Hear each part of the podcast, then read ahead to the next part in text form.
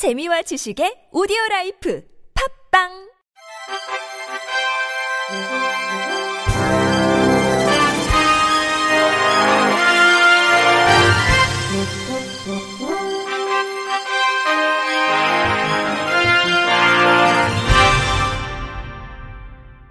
청취자 여러분 안녕하십니까? 5월 다섯째 주 주간 KBIC 뉴스입니다. 보건복지부가 오는 7월 장애 등급제 폐지 이후 활동 지원 급여 등 서비스를 반정할 서비스 지원 종합조사표를 행정 예고했지만 시각장애인을 중심으로 강력 반발하고 있습니다. 복지부는 7월 장애 등급제 폐지 이후 기존 장애 등급이 아닌 장애인의 사회 환경적 요소, 욕구 등을 충족한 종합조사표로 서비스를 판정해 지원을 하기 위한 고시 제정안을 행정 예고한 상태입니다. 복지부가 발표한 종합조사 평가 항목은 기능 제한, 인지, 행동 특성, 사회 활동, 가구 환경 영역 등 총 36개 평가 지표로 구성되는데 앞서 시각장애인 권리보장 연대를 중심으로 복지부가 발표한 종합조사표가 시각장애인 특성을 전혀 반영하지 못한다고 지적한 바 있습니다.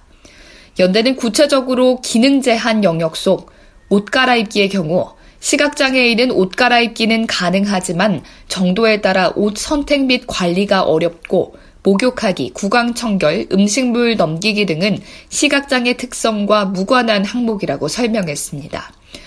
류지왕 씨는 시각장애인들은 눈이 안 보이기 때문에 시 기능이 아닌 다른 감각적인 부분이나 청각에 의존해 생활하게 된다며 그러다 보니 주변에 있는 물건을 찾을 때 독립보행을 할 때 PC나 스마트폰 등 IT 기기를 활용한 정보 접근에 장벽이 많다면서 그런 부분을 고려해 인정조사표를 만들어 달라고 반대 입장을 냈습니다.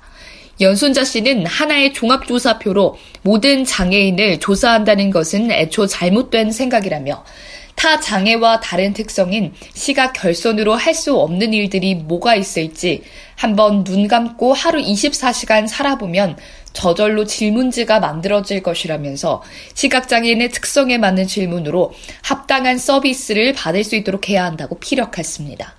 한편 전국 장애인 차별 철폐 연대 또한 복지부 박능우 장관에게 공문을 보내 장애인 서비스 지원 종합조사의 내용 및 점수 산정 방법에 관한 고시와 관련해 장애 등급제 폐지 민관 협의체에 조속한 개회를 촉구했습니다.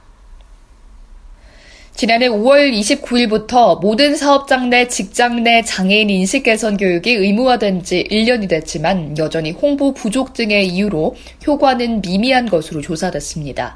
국회 환경노동위원회 김학용 위원장과 한정혜, 이용득, 이미자 의원이 지난 22일 국회의원 회관에서 직장 내 장애 인식 개선 교육 강화 시행 1주년 정책 간담회를 개최했습니다. 이날 공단 고용개발원 김용탁 연구위원은 장애인 복지법상 장애 인식 개선 교육과 상충되고 중복되는 부분을 구분할 필요가 있는데 직장 내 장애인 인식 개선 교육의 내용을 직장과 고용에 중점을 둬야 한다면서 직장에서 장애인 고용 방법, 장애인 근로자에 대한 에티켓, 승진과 배치 등 인사 관리, 교육 훈련 등과 같은 직장에서 필요로 하는 사항들을 더 포괄해야 한다고 강조했습니다. 이어 실제 장애인 채용에 있어 가장 중요한 사람은 경영진 또는 임원이지만 장애인 인식 개선 교육에 참석한 사람은 3%로 경영진들은 교육에 참석하지 않고 있는 것이라면서 사업주 참여가 의무화하는 방향으로 가야 한다고 강조했습니다.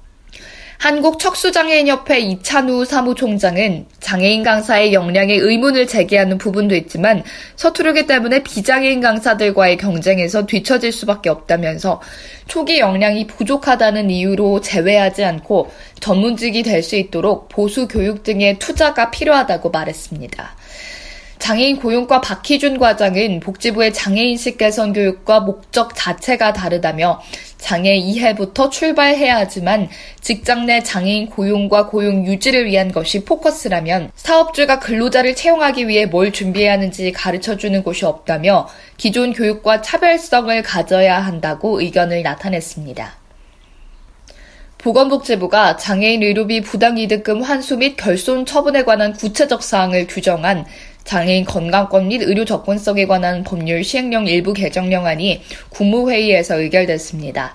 개정된 시행령에 따르면 시장, 군수, 구청장이 환수 대상자에게 환수 금액, 납부기 한 방법 등을 적은 문서로 납입을 고지하도록 했으며 그럼에도 환수 금액을 납부하지 않을 경우 지방세 외 수입금의 징수 등에 관한 법률에 따라 독촉 및 압류 절차가 진행됩니다.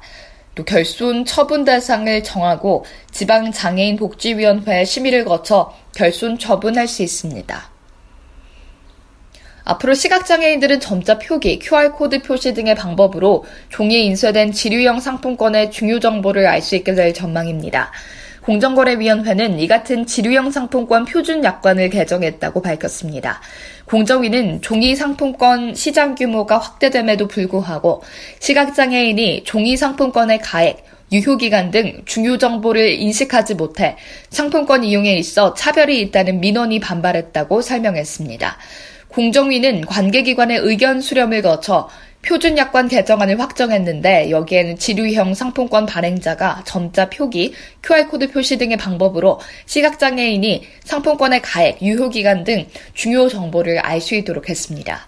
공정위는 개정된 표준 약관을 공정위 누리집에 게시하고 관련 단체 통보에 적극 사용하도록 협조 요청할 계획입니다. 또 시각장애인을 위한 정보 제공 방법을 기술적으로 구현하는데 시일이 소요될 것으로 예상하고 조기 시행을 위해 사업자 단체와 협의할 예정입니다. 정부가 장애인 등 취약계층의 일자리 창출을 위해 이들을 상대로 로또 판매점을 추가 모집합니다. 기획재정부 구윤출 2차관은 지난 24일 복권위원회를 열고 온라인 복권 판매점을 추가 모집하기로 의결했습니다.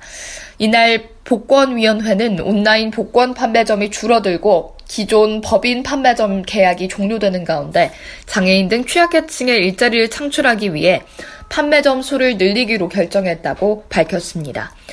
실제로 2004년 9,845개에 달했던 로또 판매 점 수는 판매점의 경영상 문제나 점주의 고령화 등으로 꾸준히 줄어들어 지난해에는 7,211개로 26.8% 감소했으며 2021년 연말까지 기존 법인 판매점 640개와 계약이 종료될 예정입니다. 이에 따라 복권위원회는 올해부터 향후 3년 동안 로또 판매점을 공개 모집해 전산 추첨하기로 했습니다. 모집 대상으로는 장애인, 국가유공자 등 복권 및 복권기금법 제30조에서 정한 우선 계약 대상자 70%를 우선 배정하고 취약계층의 경제적 자립 지원을 강화 확대하기 위해 차상위 계층의 참여도 30% 허용하기로 했습니다. 정부는 다음 달 중으로 복권위원회와 주 동행복권 홈페이지 등에 관련 공고를 낸 뒤 오는 8월쯤 대상자를 최종 선정할 방침입니다. 웅진 코웨이가 업계 최초로 비대 조작 부 전 버튼에 점자를 표기한 신제품을 출시할 예정입니다. 한국장애인소비자연합회의 제안을 적극 받아들여 시각장애인 소비자들의 의견과 아이디어를 통해 점자 표기안을 제작하기로 했습니다. 웅진 코웨이 이혜선 대표는 이번 컨설팅을 계기로 정립된 점자 표기 가이드를 체계적으로 개발 프로세스에 반영하게 됐다며 앞으로도 고객의 신뢰를 쌓는 새로운 가치 창출에 더욱더 힘쓰겠다고 전했습니다. 한국장애인 소비자연합 이병돈 대표는 웅진 코웨이와 같은 모범 사례를 통해 장애인, 비장애인이 함께 사용할 수 있는 유니버설 디자인 적용 제품이 많이 출시되기를 희망한다며 지속적인 활동을 추진할 계획이라고 말했습니다. 비장애 직원들과 잘 어울리지 못한다는 이유로 시각장애 직원이 해고당한 사건이 일어났습니다. 그런데 한국장애인 고용공단이 이런 사실을 인지하고도 사건을 덮으려 한 정황이 포착됐습니다. MBN 뉴스 강세훈 기자가 보도합니다. 사고로 한쪽 눈을 실명한 김모 씨는 장애인 표준사업장으로 선정된 업체에서 불과 보름 만에 해고됐습니다. 비장애 직원과 어울리지 못한 게 이유였는데 눈뜬 장님이란 비하 발언에 욕설까지 들었습니다. 회사가 통보할 수 있는 거야. 같은. MBN 보도가 나가자 한국장애인 고용공단은 해당 사업장을 조사 중이라고 밝혔습니다. 그런데 뒤에서는 사건을 덮으려고만 했습니다. 해당 사업장 조사는 하지도 않고 김 씨에게 전화를 걸어 사업주와 합의를 종용했습니다. 본격적인 모독이나 욕설 때문에 상처받은 거 저희도 알고 있지만 사업주도 예. 더 확대되길 원치 않고 심지어 돈으로 입마금을 시도한 정황도 포착됐습니다. 서면으로 더 이상 이제 뭐 언론이나 이제 외부에 알려지지 않는 점, 뭐 유료금 이렇게 지급 그런 걸 간략히 장애인 근로자의 권익과 인권 보호에 앞장서야 할 장애인 고용공단이 정작 사업주 편에 서서 장애인을 외면하고 있습니다. MBN 뉴스 강세훈입니다.